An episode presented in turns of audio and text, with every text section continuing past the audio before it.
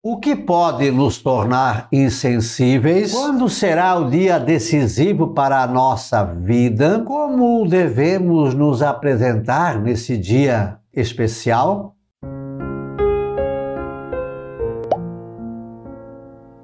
Olá, graça e paz, boas-vindas a gotas do Evangelho do Dia, sábado 27 de novembro, mês de Cristo Rei do Universo.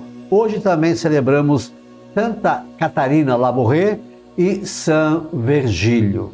Disse Jesus aos seus discípulos: Tomai cuidado para que vossos corações não fiquem insensíveis por causa da gula, da embriaguez e das preocupações da vida, e esse dia não caia de repente sobre vós pois esse dia cairá como uma armadilha sobre todos os habitantes de toda a terra. Portanto, ficai atentos e orai a todo momento, a fim de terdes força para escapar de tudo o que deve acontecer e para ficardes em pé diante do Filho do Homem. Uau, olha! Reforçamos aqui, essa semana Jesus está aparentemente pegando pesado conosco, mas por outro lado está nos dando o consolo e a salvação. Presta atenção nessa gota aqui, ó. O que, que pode nos tornar insensíveis? A gula, a embriaguez e as preocupações da vida. É Jesus que está falando isso.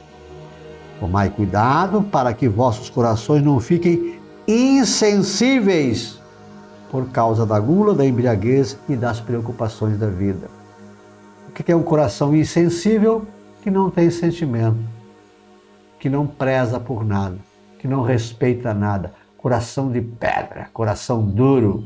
E aí Jesus diz: Ó, pois esse dia cairá como uma armadilha sobre todos os habitantes de toda a terra e esse será o dia decisivo da nossa vida, quando nós formos colhidos a vida terrena e, no segundo momento, quando Jesus vier de forma definitiva. Agora, olha o consolo final. Jesus é muito sábio. Para ficardes em pé diante do Filho do Homem. Aquele que estiver firme e de pé sem preocupações, sem embriaguez, sem gula, esse estará de pé diante do Filho do Homem.